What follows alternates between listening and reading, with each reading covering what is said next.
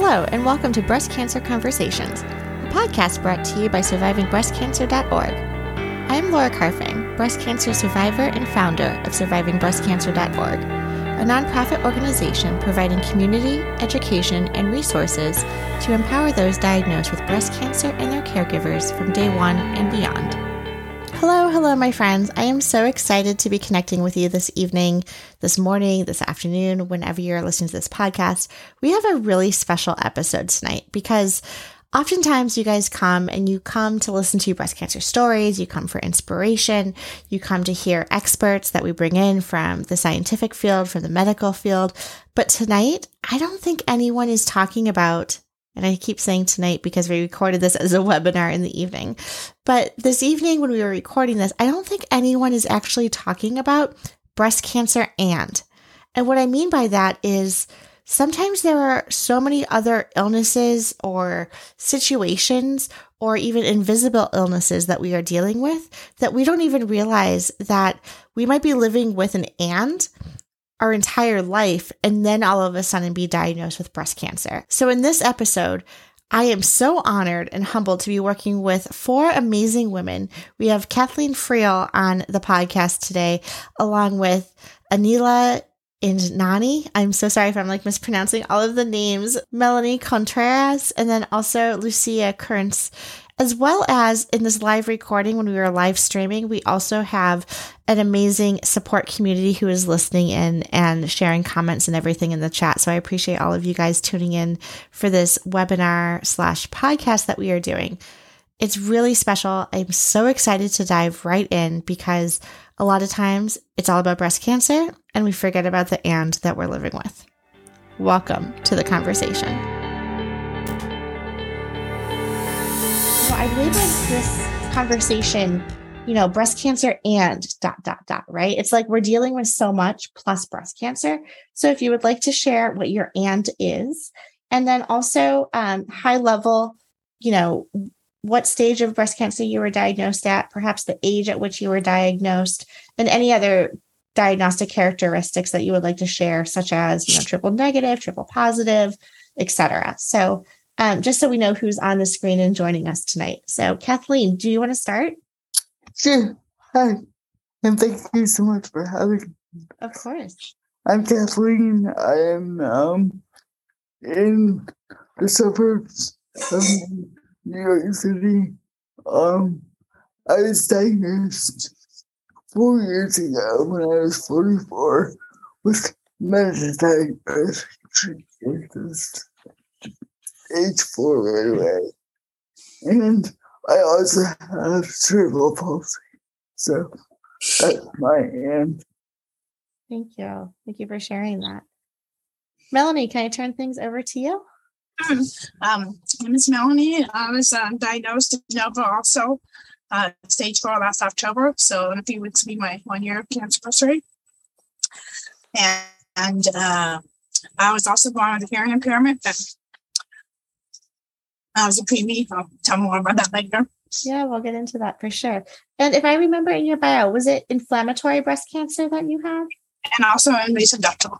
Yes. Okay. And so I think today is also, out of the 31 days of Breast Cancer Awareness Month, there's always days for something specific. I think today is also National International Awareness Day for Inflammatory Breast Cancer. So, something that we can talk about a little bit further with all the subtypes where it's not just breast cancer, but it's, all the subtypes, all the stages that, I had to learn a lot when I was diagnosed. Aneela, can we turn things over to you if you'd like to introduce yourself?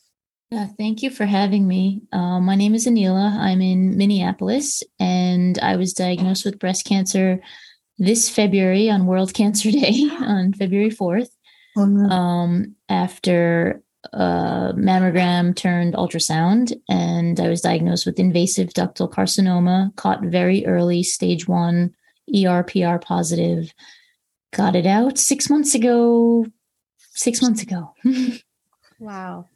Amazing. And my end is I also have a few different mental health conditions, but most specifically, and the one that's taken up most of my life is trichotillomania, which is the compulsion to pull out hair from your head or your eyebrows, eyelashes, or any part of your body as a coping mechanism for stress, anxiety, boredom. Yeah. Oh, well, thank you for sharing that with us as well. And if I can turn things over to Lucy, if you'd like to introduce yourself, where you're calling from, and a bit about your diagnosis and end. Hi, I'm Lucy, and I'm from Pennsylvania, and I was diagnosed with breast cancer in January, and I have ductal carcinoma, HR negative and hormonal positive stage 1, and I had a lumpectomy in March, and I have radiation, and I'm sorry, I get very nervous. I'm sorry. And I'm sorry, I had radiation, and I'm okay now. Well, I love, if you're laughing, I love that we can, laugh about everything that we've been through, because sometimes we just have to laugh it out, because otherwise we'll be crying.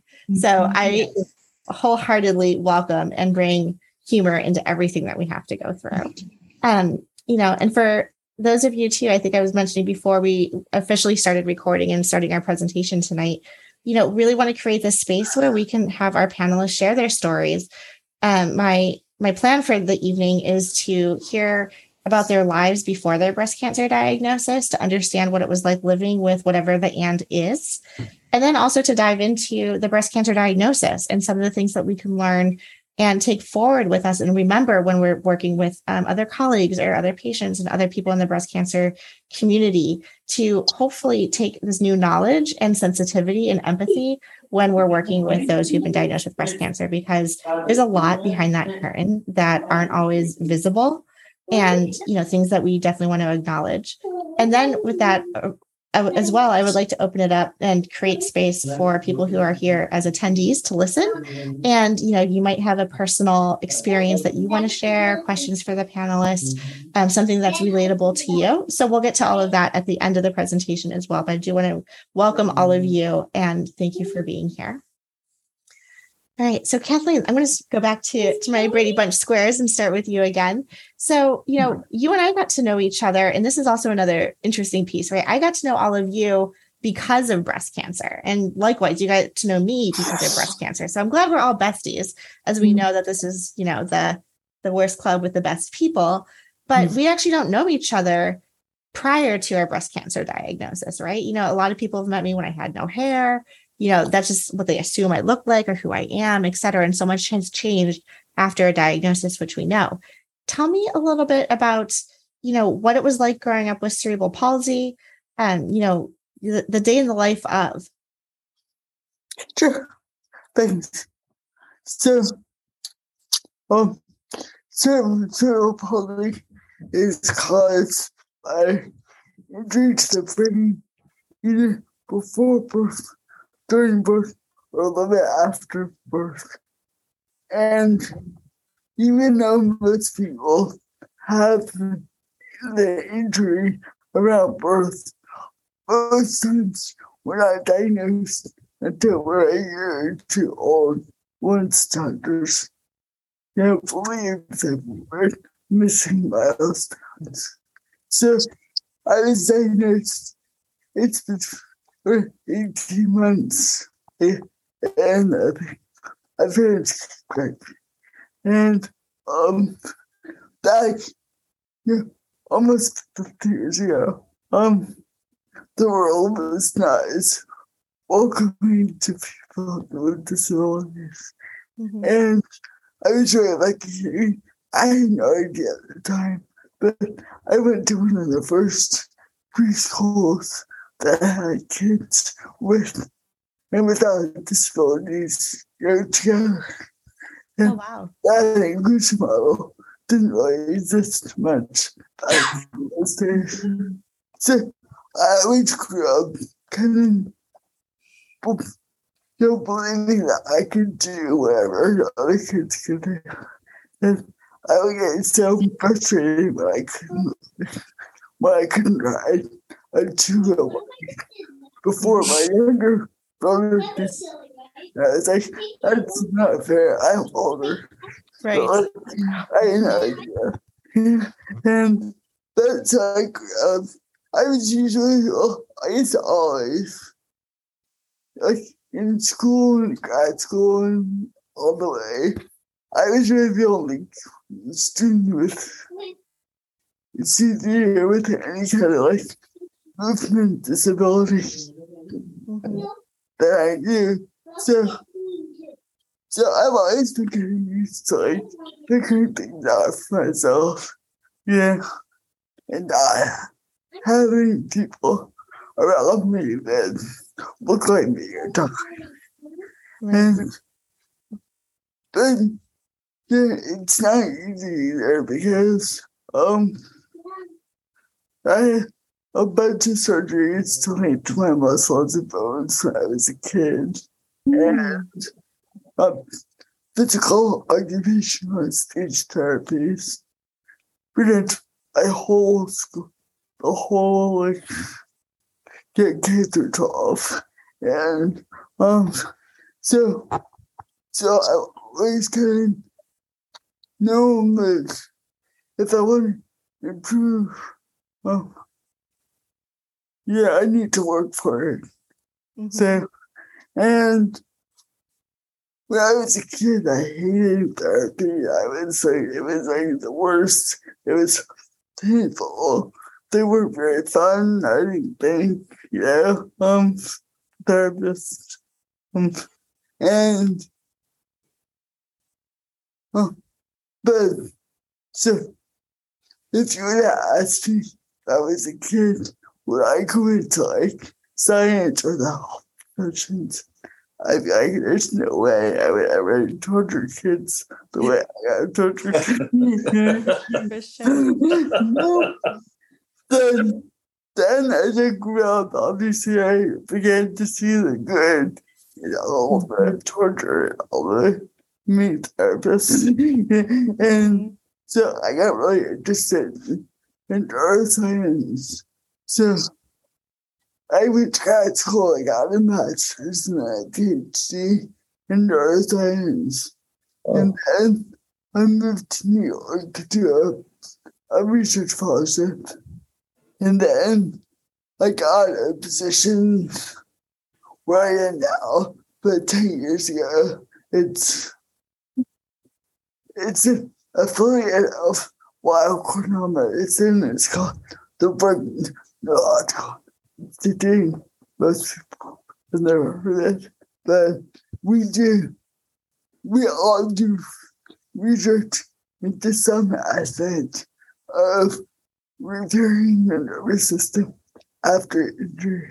So my lab focuses on helping children with CP gain their hand and arm movement, and other labs study spinal cord injury, stroke, or other disorders.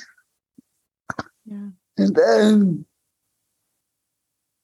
July 2018, you're diagnosed with MBC. So, unless you want me to stop there, or yeah. So we'll cross the breast cancer bridge in a moment. But thanks for sharing your story, and I think one of the things that, I struggle with, and I love that we have some parents on the call. So Pat and Pat's husband, right? Kevin on the call. So Kevin's parents, my mom, Carol, is on the call, which is wonderful. I think it's amazing to have family support. And, my youngest brother is on the autism spectrum. And one of the things that we always, struggle with is, does he realize his diagnosis, right? Like, how do you come to terms with your own disability or where you are in that reality, right? And so, something that you are expressing, Kathleen, and kind of following you through childhood, adolescence, adulthood, and now what you're doing in the for the community through your lab is just incredible. And so thank you for that and amazing brains behind all of this. Melanie, let me turn things over to you. So again, we met not too long ago, and I love that we're across the country, one in Boston, one in California. And, you know, I would say like you were one of those friends that I met and had kind of that invisible diagnosis, right? Unless you told me what was going on, I would never know from a Zoom call, right? And so I would love for you to kind of share a little bit more about like your situation and how this has been with you for your whole life as well. Okay. I was born in Loma Linda, which is in San Bernardino County. There's a well-known hospital for neonatal care, Loma Linda there. And I was 3.5 months early. My mom went to the hospital earlier in the day. They were living in Victorville then, which is about 5 minutes from the hospital. Anyway, they thought she was too soon, sent her home, had contractions, and came back later in the day. Okay, we believe you. And they tried to do epidural. That didn't help stop anything. So they rushed up to Loma Linda. I weighed less than 2 pounds, 13 ounces, was an incubator for 5 months afterwards. I ended up with a hearing problem. And it took a while to diagnose that, because I remember my mom saying that the nurses thought I had a hearing loss, but the doctors didn't. So they did more tests and discovered I did. So I started one when I was 3. So it's been 4 years now that I'm living with that situation. I did okay in school, just made sure I sat up front, you know, to hear better that way. And I also took in elementary school lessons for lip reading for a while. And instructor come from outside of school to work on that with me. And I was diagnosed last year with breast cancer, but we'll talk more about that later. Details of that. So when your family thought you were deaf, or the doctors thought you were deaf, and it wasn't just like an impaired, you know, 50% hearing loss, were you taught sign language or any other like communication skills at that time? No, I always wanted to learn that sign language, but I just know some letters. I never learned much else than that, unfortunately. And I'm so curious, how can you give me an example? Like reading lips, that sounds like such a skill. I have no idea how someone would even go about teaching you how to do that. How, just enlighten me, like what would that look like? They're just a few people across from you and have say words, and you repeat back what you know, pretty sure what you said to practice the lip reading skill. Yeah. And I know up until your diagnosis, you were working, right? Can you tell us a little bit about your profession? Yes. I was working at elementary school for a couple of years, just to have part-time, lunchtime aid. And then I didn't go back to work last year, which turned out good in the end, because I got diagnosed like a month after I would have started work, or 2 months. So it wouldn't have been much time. I don't know. I was in so much pain at that point. I don't know if I could have worked very much anyway. So. Oh. Well, wonderful. Well, thank you for being on our panel and sharing that story as well. Aneela, how are you? It's nice to have you on the call. For those of you who don't know, Aneela shared one of her stories with her diagnosis and her aunt not too long ago. And you were also, you did a TED Talk. I feel like you're like famous. I need your autograph, because anyone who does like a TED Talk is like quasi-professional in my book. So would you like to introduce yourself and tell me a little bit about your background prior to your diagnosis? Sure. Thank you for that. I am humbled to have been able to do a TEDx talk in Fargo. I would love to get on the big TED stage one day, but baby steps. Yeah. So my name is Aneela. I live in Minneapolis. I'm originally from New York. And growing up, I started pulling out my hair when I was in my early tweens. So I don't remember exactly when, but it was definitely around puberty. And I do think there, for myself, there is a connection with the hormonal change, because it also got worse when I was pregnant with my first son 9 years ago. And it really was back then as a young teenager, had no clue what was going on. I thought there was something wrong with me. I thought I was alone and weird. My father was sick with cancer, with leukemia, while I was in high school. And it was just the way that I coped. I didn't know any other way. Sorry. So I hid, because I thought that there was something crazy wrong with me.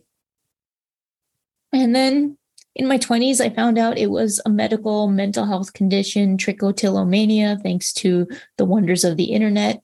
But that was the early 2000s, and mental illness was still very stigmatized. I think that's now changing thanks to COVID, that we're talking in a different way about mental health.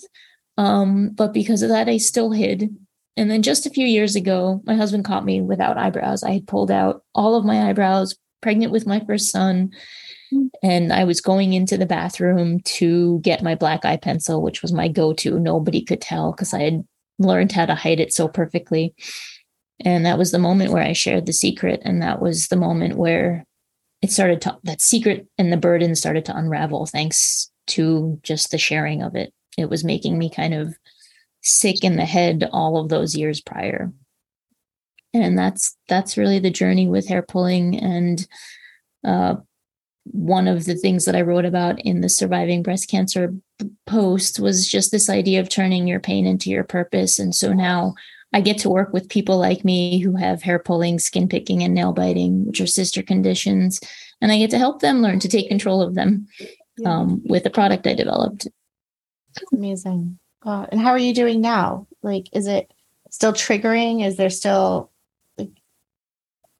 There are definite ups and downs. Using the device that we built, I was able to take control. But then again, with changes in hormonal changes, post breast cancer, during the whole breast cancer process, you know, restless mind leads to restless hands is what I say. And so it's definitely been hard, but I've built up a system and a strategy, and the right strategies for me so that I've been able to kind of keep it at bay.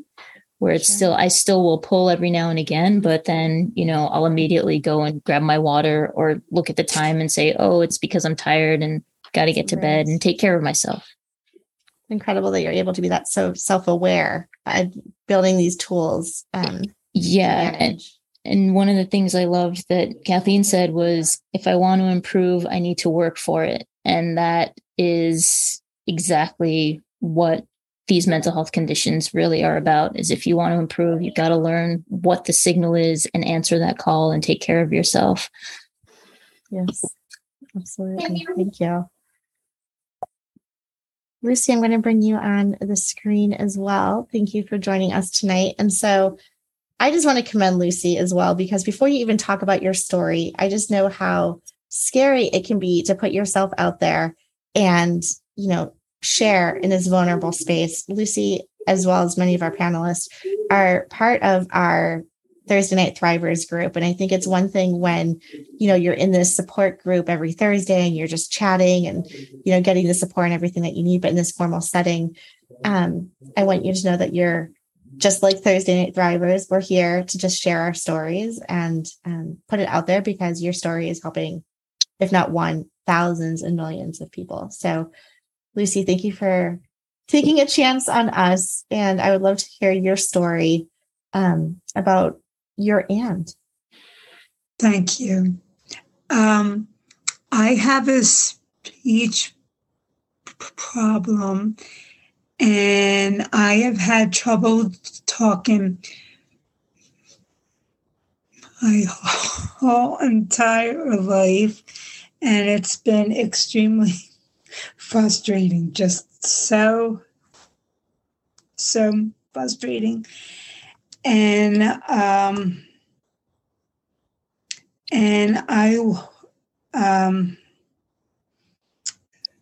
find that it's been harder since I've been diagnosed with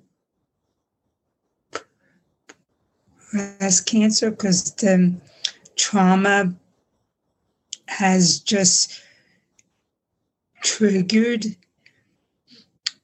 me a lot, and I find it extremely rewarding to work with teenagers who have a disability, and it helps me to be able to help others. And I have been doing it for over 32 years. And I can sympathize with what the kids are going through because of all of the past experiences I had. Mm-hmm.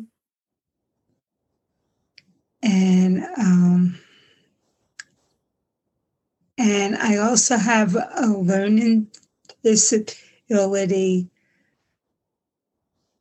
too, and I feel like I have gained confidence in working with the kids, and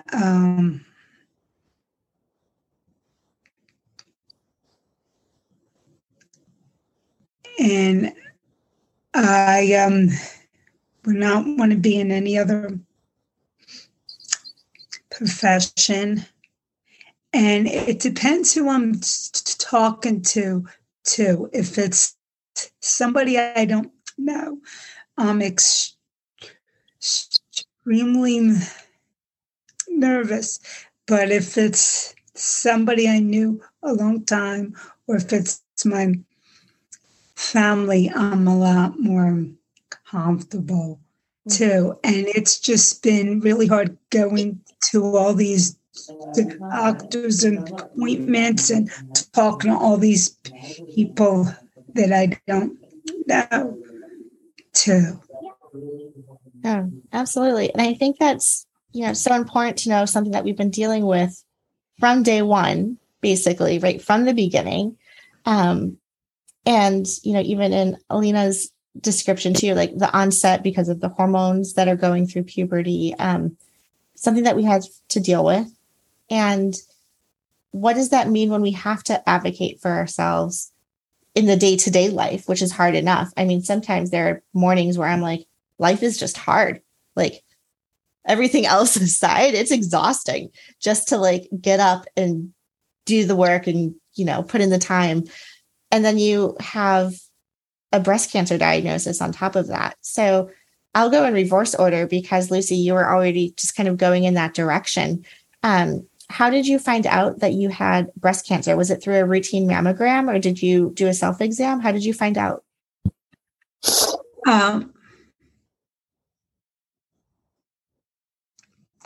Is it my turn? I'm sorry. Yes, please. Okay. I had mammograms every October, and I was getting extremely anxious because I couldn't get an appointment for a mammogram. So I've finally got an appointment in December, but I was supposed to go in October. Okay. And I had a routine mammogram, and they said that I had to have another mammogram, and I had the family history, and they have been doctors have been keeping an eye on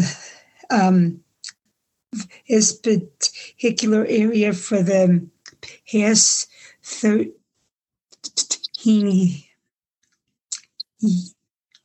years. And I have had other diagnostic mammograms, and I had one other biopsy 13 years ago, and I had the family history. So I was told back in December that I had to have a diagnostic mammogram after I had a routine mammogram. And after I had the diagnostic mammogram, they ended up keeping in they ended up keeping me in the room for a while. And I heard all these people were being paged, and they said they were going to have somebody talk to me. And I'm thinking, oh my God, I have breast cancer. So even though they didn't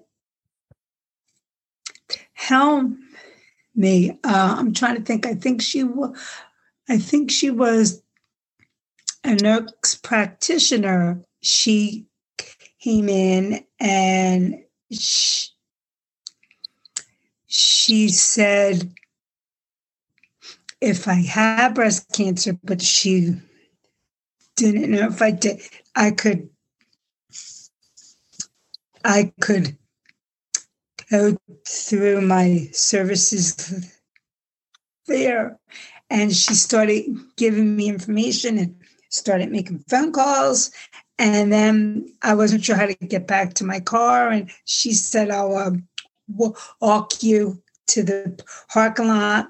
So I'm thinking, she sees something, like, because she was just extremely nice.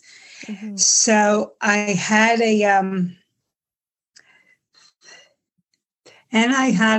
biopsy a couple weeks after that. And then I happened to get the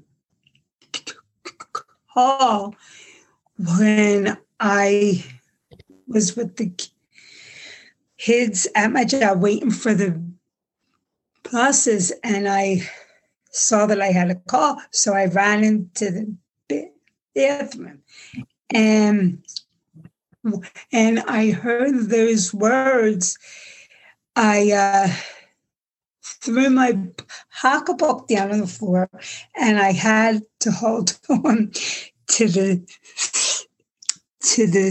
sink because I thought I was going to fall. And I took up saying, oh my God. And the biopsy doctor said, just be thankful that you're not going to die.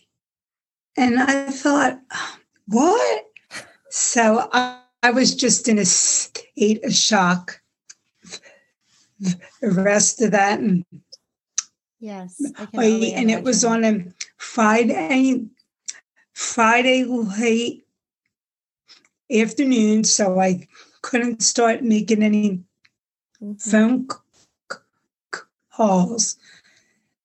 So I was just in a state of shock for a while after that. I mean, it's for a long time, I'm sure. I mean, I almost kind of want to laugh. Why do they feel like they to call us on a Friday? I feel like that's not uncommon. They wait until like 4:00 on a Friday to deliver this news. And then you're waiting all weekend. And then probably more diagnostics and everything the following week. So thank you for sharing and reliving that. Cause I know talking about when you were first diagnosed is also challenging. But I think you bring up some really great educational points too, that when you go in for your mammogram, there is a difference between routine mammograms and diagnostic mammograms. And in my sense, and I'm not sure, and we'll get to the stories of Kathleen and Melanie momentarily, who were diagnosed metastatic de novo. But because I wasn't having routine mammograms, my first mammogram was a diagnostic. I didn't know the difference in the terms. And so I just thought, they're always taking a crap load of pictures. There was nothing different. Do this side again, walk out, talk to the doctor, come back, take more pictures. And it wasn't until my routine follow-up, a year and a half later after my diagnosis, I was like, don't you want to take more pictures? Like, don't you want more? And they're like, no, this is routine. We don't do more. But I think just in terms of breast cancer education, that's really important to know that there is a difference in the types of screenings and what they do for a diagnostic versus routine. So thank you for sharing that. Melanie, can I bring you on the screen for the next conversation as well? And so you were diagnosed de novo. And so for people who aren't familiar with the term, being diagnosed metastatic de novo refers to the fact that there was not an early stage diagnosis prior, that right off the bat when they're doing their staging, you are already in the metastatic setting where the disease has spread beyond the breast, beyond potentially the lymph nodes, and to either bones or other organs as well. Do I have that correct? Is that what your experience has been? Yeah, that's correct. Yes. Yes. And so how did you even get to, I mean, whirlwind, right? So like, tell me what got you to even go and advocate and find out that you had breast cancer? Well, I found a lump, and so my primary doctor thought it was an infection just because it was red and inflamed, which is the inflammatory part of it. I was on antibiotics for about 4 weeks, didn't do much. Went to the hospital in October. They did a regular biopsy. They thought that was abnormal results, so they were still thinking it was an infection. So then a couple more weeks later, came back the end of October, and they did a deeper core biopsy, and I finally came out positive for cancer.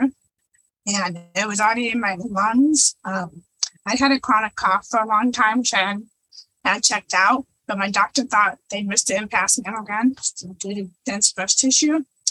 And I would have had to get a CAT scan anyways to have the lungs checked to discover it sooner. So I don't know if they would have necessarily done that to go to emergency room for a chronic cough for scanning. But anyway, so I was in the hospital and I was diagnosed. I got scans done that day, a bone scan and the MRI. And my doctor tried to reach me while I was getting the scans done, so he could call me and tell me the news. Mm. So. And you said it's been a year since your initial diagnosis? Yeah.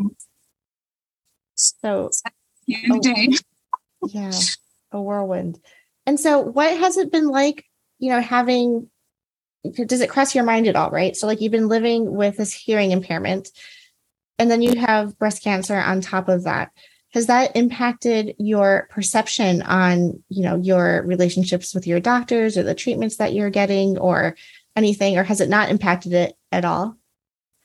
Not too much. I just try to make sure, like for the CAT scan, I asked because I couldn't. It's been 7 months since I had a scan, so I couldn't remember.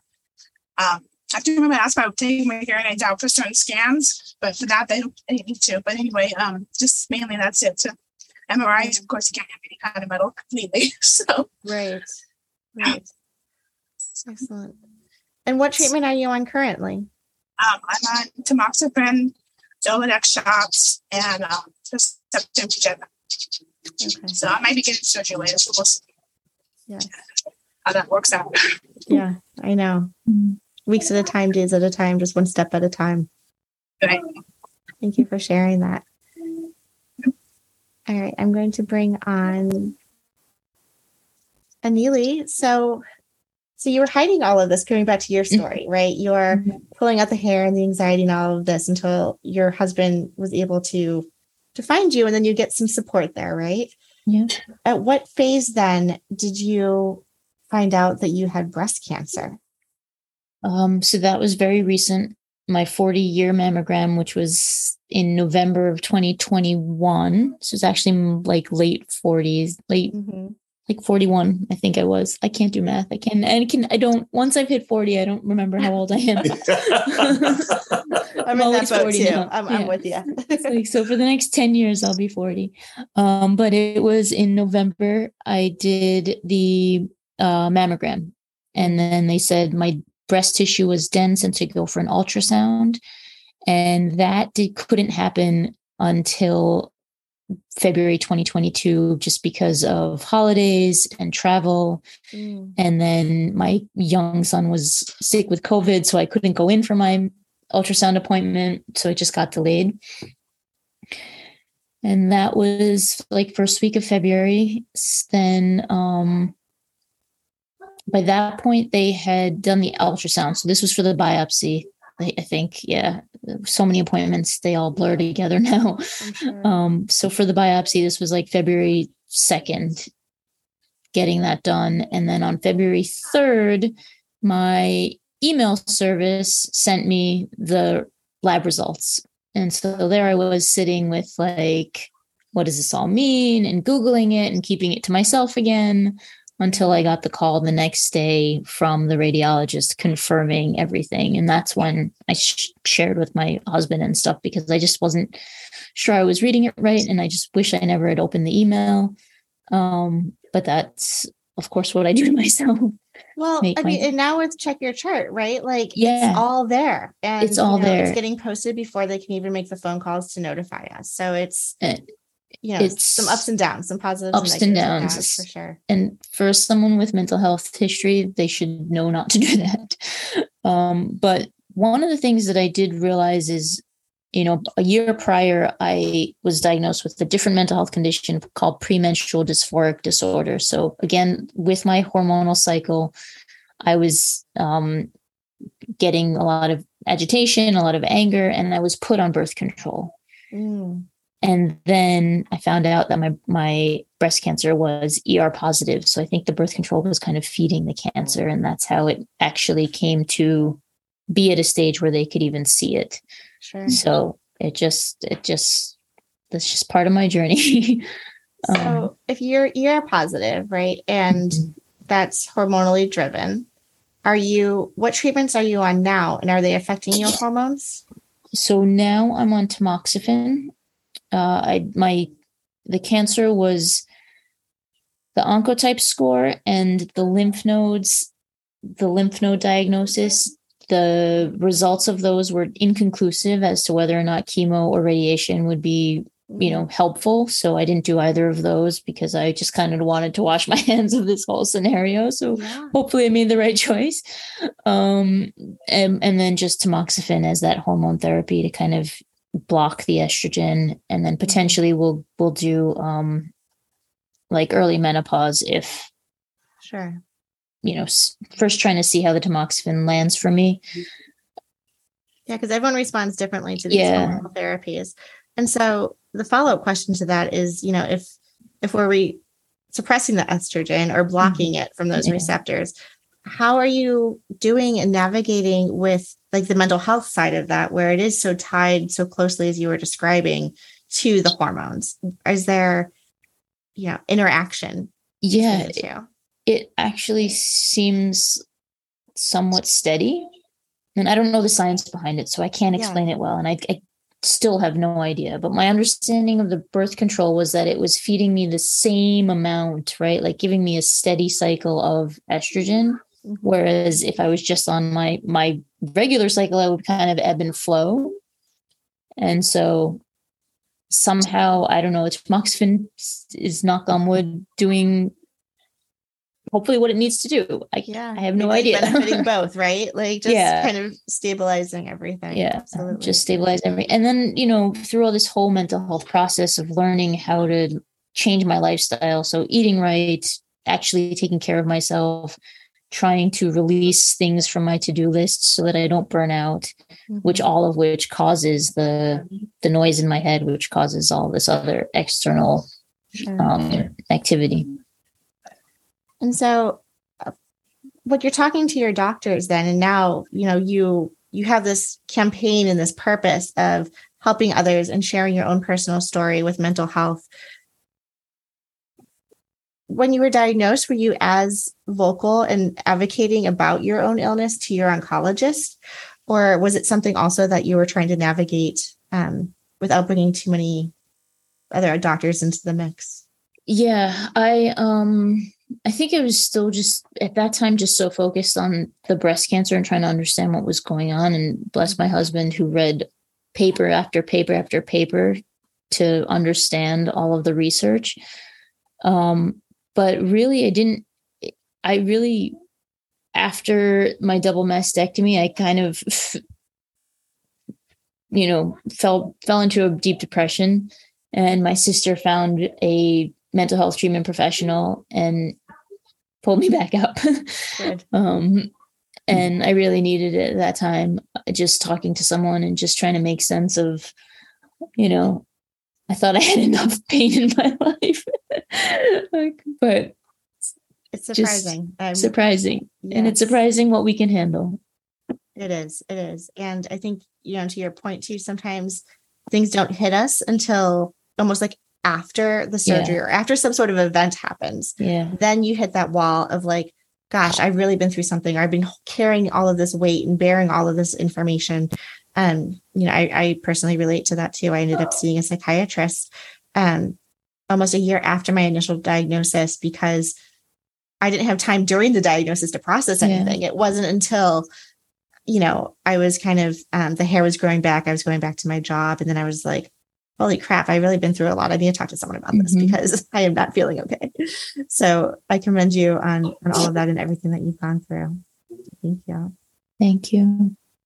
Kathleen, I'm turning things over to you. So you, similar to Melanie, were also diagnosed de novo without an earlier stage diagnosis. Tell me about how you found your breast cancer. Yeah, it was wild, as you can imagine. So I was out of town at a work thing, and I had really bad back pain. I had to go to the ER down in Bethesda, Maryland, and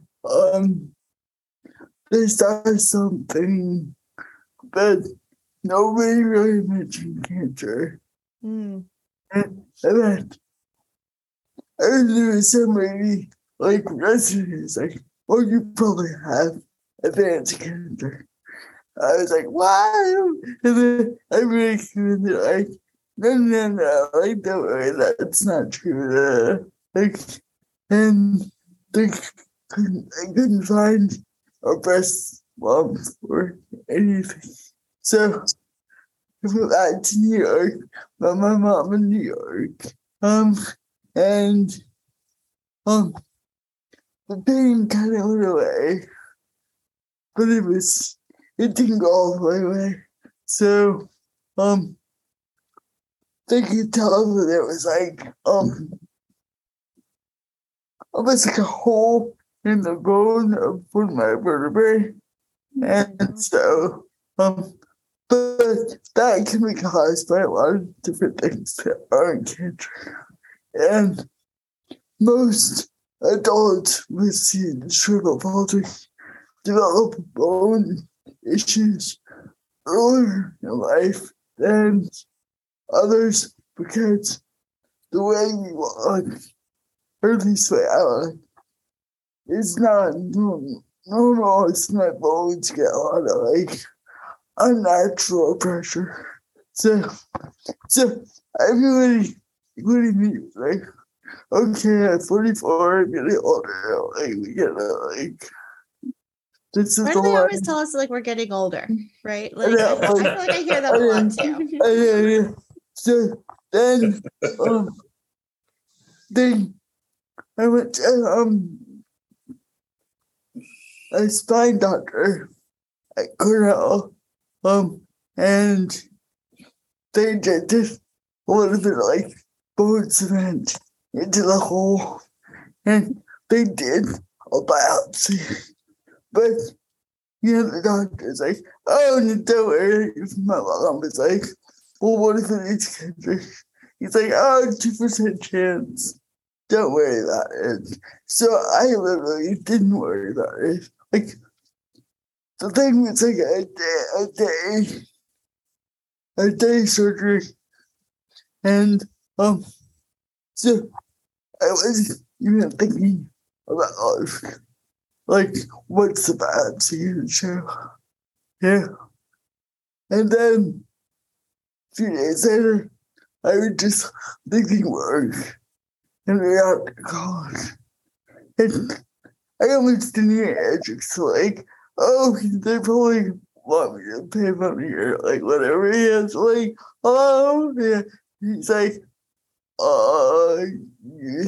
yes, my side breast cancer.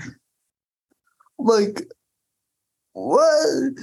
He was nice because before he called me, he had to set up an appointment with an alcoholist the next day.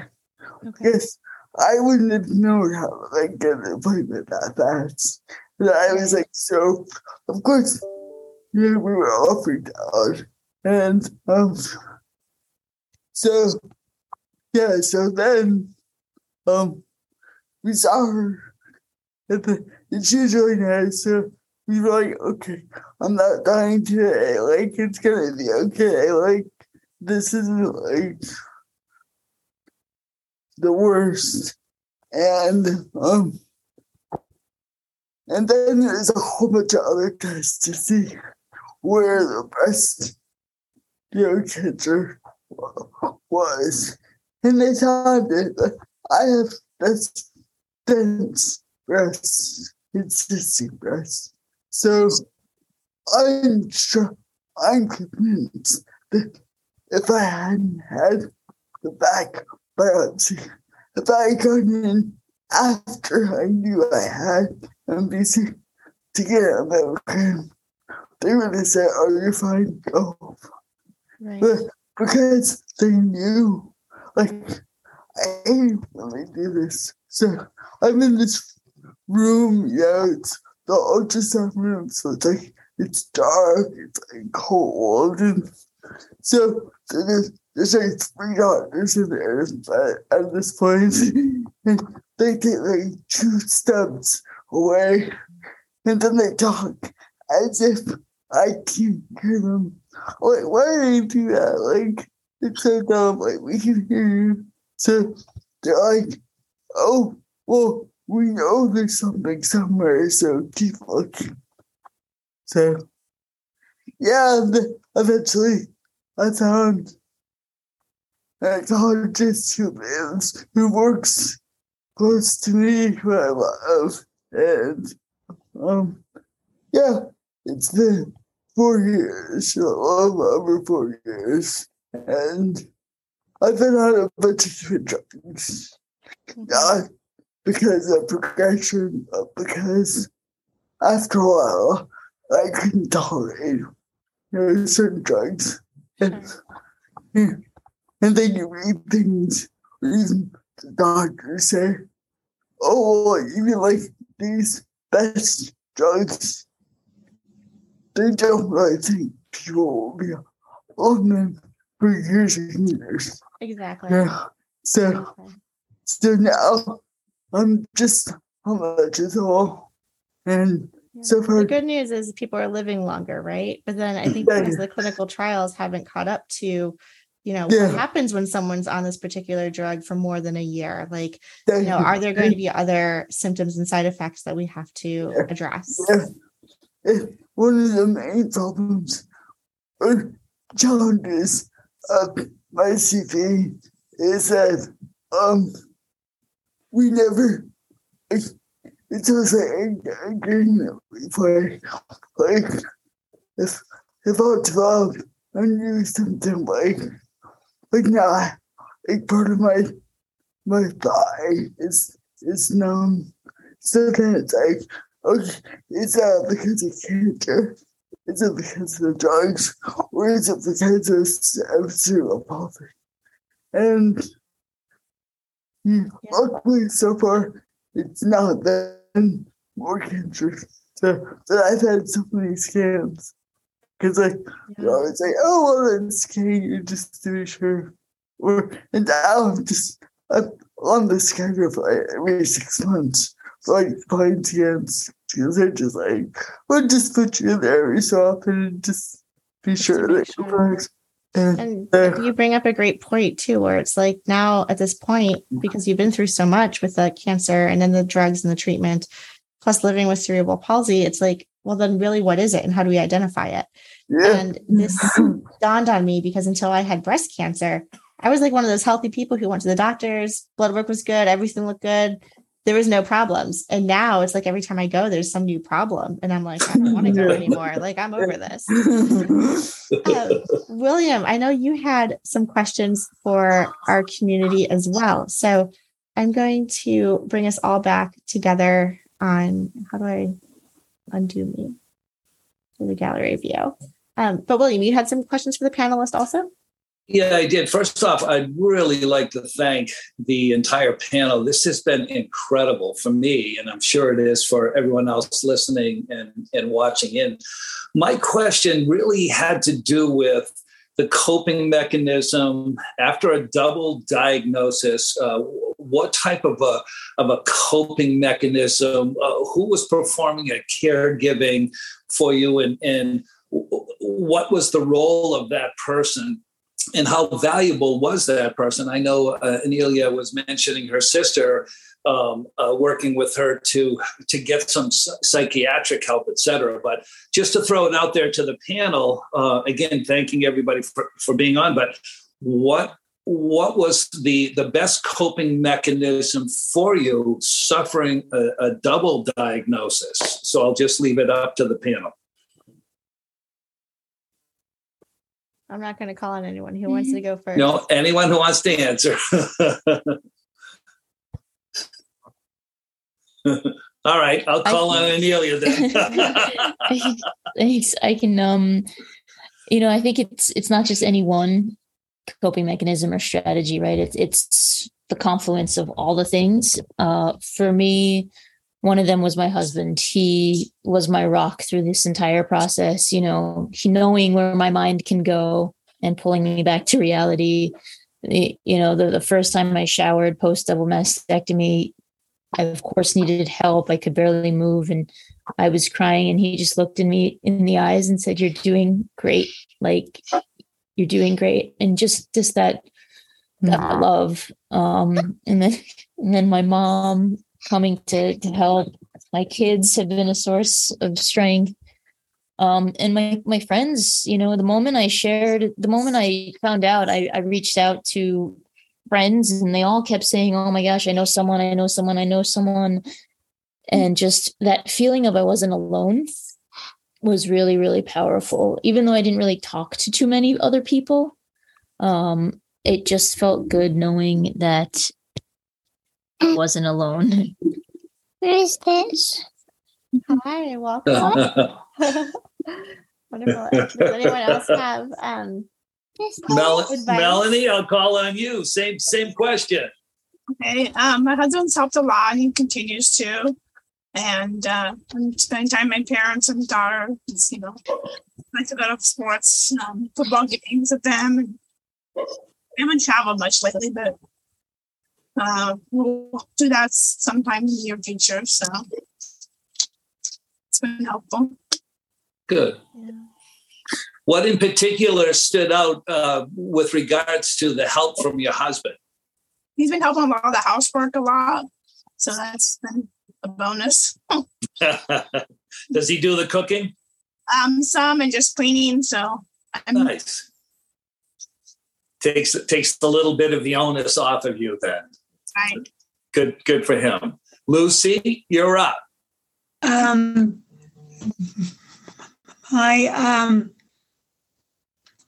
husband and my daughter, who was just on, she just logged off. She lives in another state. She lives in Indiana, but she did a lot of research, and friends and her workers and people at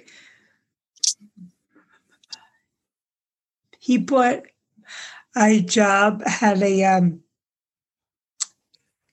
food share, and a lot of people were bringing me food after the surgery, and everybody was checking in on me. And my husband would take me to all my appointments, and he would try to cook, and I had him sit at the kitchen. I was sitting at the kitchen table and giving them step-by-step instructions. That's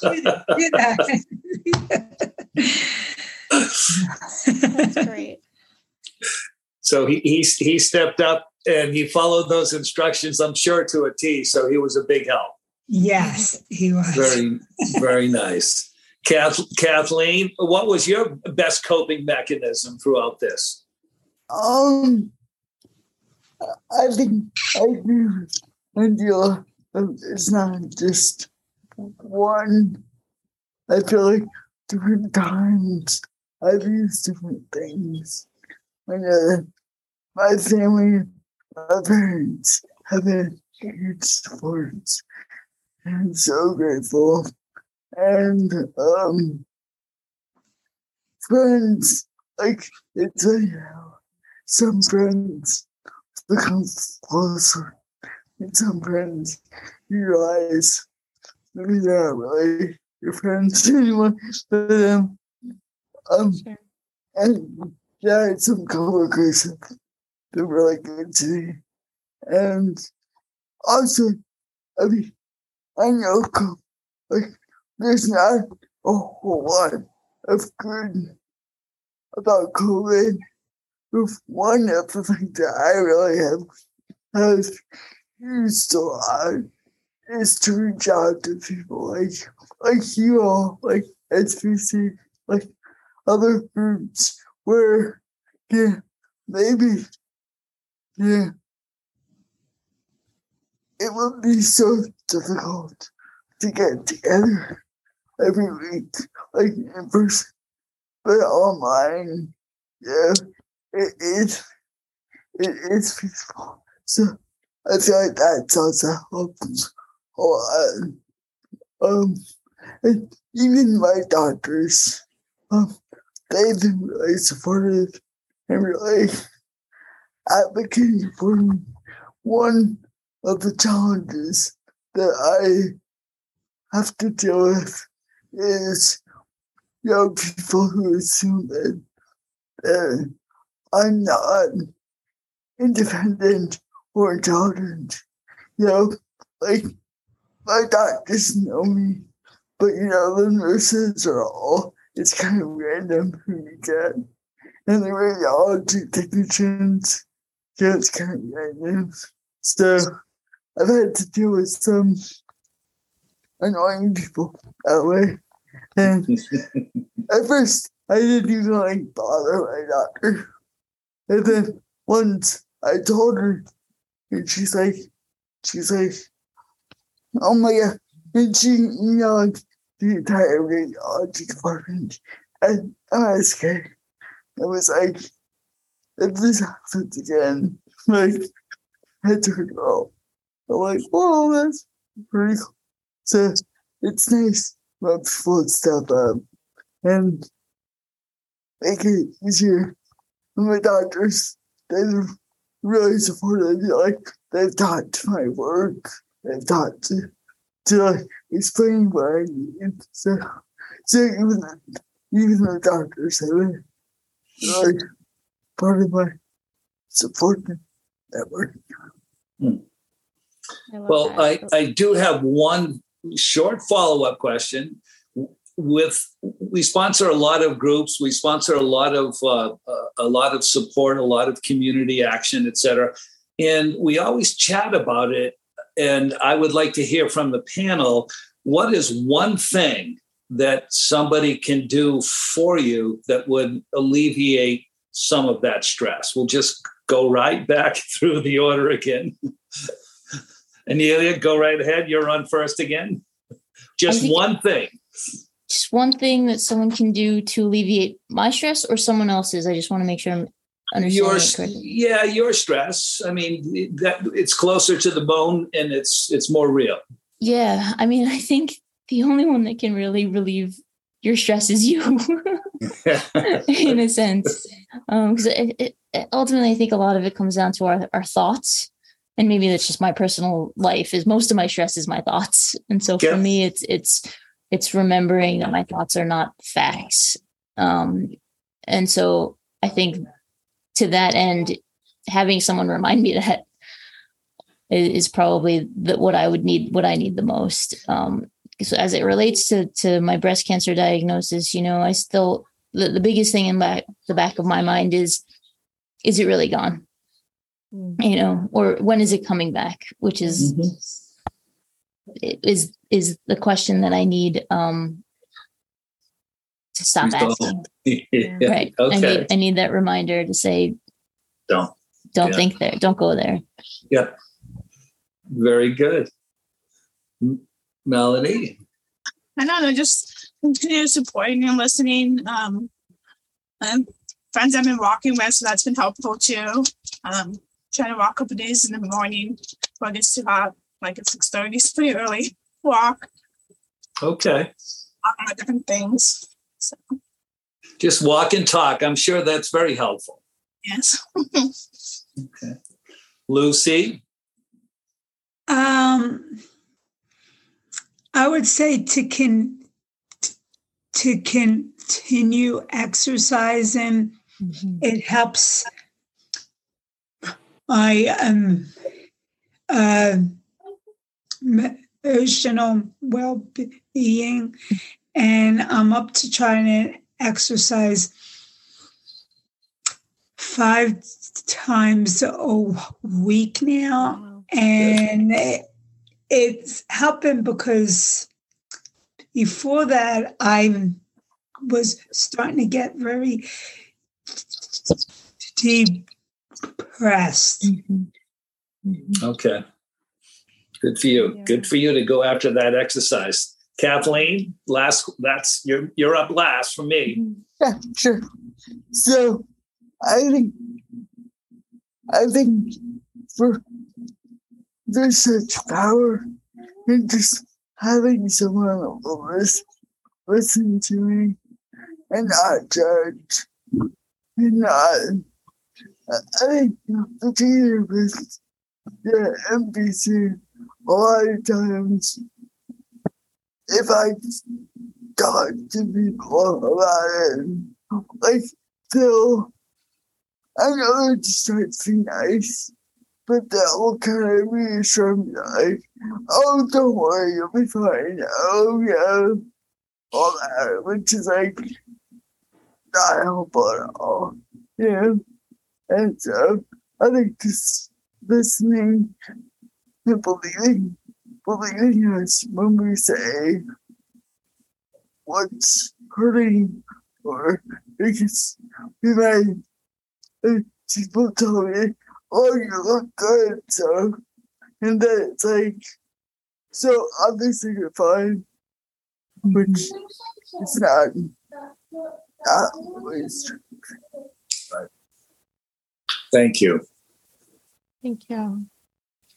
Oh, so much to take away. Thank you all for sharing your stories, teaching us what we need to learn about living with not just breast cancer, but breast cancer and. Yeah, I put in the chat, William stole my last question because I think, you know, I was curious too. It's like, what not only can we do to help you and our community, but what is it that you want us to know, mm-hmm. doctors to know, colleagues and friends to know, right? Of, you know, not to judge, not to just assume, not to talk in the room where we can still hear them. Like, you know, all these things. Absolutely. We're at the top of the hours, and I know this webinar is only for 1 hour, but I do want to give any of our other attendees opportunities if they wanted to just turn their videos on and share or ask questions to the panelists. If there was any burning questions, we'll open up the floor.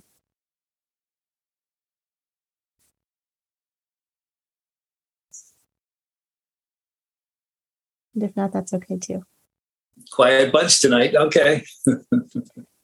Well, I just want to thank everyone for helping us kick off Breast Cancer Awareness and Action Month, Inflammatory Breast Cancer Day, SBC Founder Day. I mean, like, so much is going on today, you guys.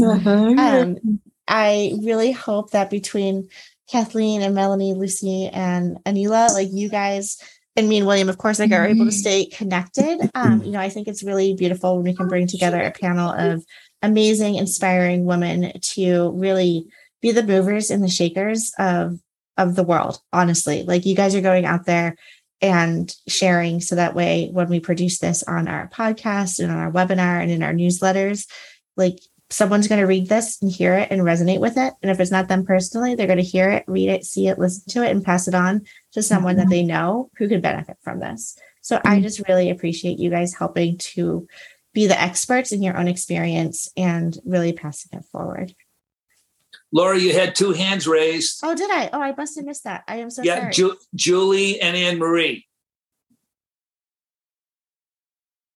Where do you see that? No, they pulled them down. Oh, I'm sorry.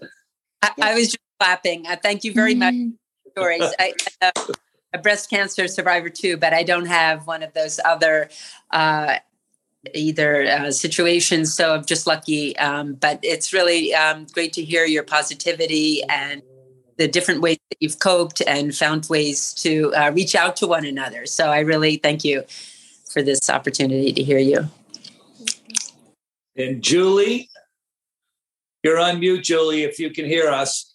Oh, go ahead. Sorry. Oh, she was applauding the ladies. Okay. We all are. Awesome. Well, I am going to put our event calendar in the chat. So, you know, like I said, this month is very busy. We have some standing programs that we run every month. There's a couple of new programs that we're hosting, such as our webinar series tonight. And I really hope that this is the beginning of many more opportunities to share, advocate, educate, and put the word out there. So I'm going to take us off of Facebook. Thank you all for listening and watching. So stop our live stream. And just thank you. Thank you very much. Thank you. Thank you. Thank you. All right. So my plan, as always, is to give me a couple weeks to mastermind everything and wrap it up in a pretty bow. And I will contact you when the recording goes live. Awesome. It was so great to meet you all. Thank you so much. Yeah. Thank you. And thank you everyone for listening to our show. I would like to acknowledge that all of the information on our podcast are from personal experiences and are not a substitute for professional medical advice. You should always contact your medical care team. Our podcasts are made possible because of donations from listeners like you, so please feel free to make a contribution through survivingbreastcancer.org/donate. And there are so many ways to get involved with our nonprofit and our organization, not just through listening to the podcast, but through all of our virtual programming. So you can check out all of our lineups by hopping over to survivingbreastcancer.org/events. And as always, all of our programs, services, and resources are absolutely free. Thanks again and keep on thriving.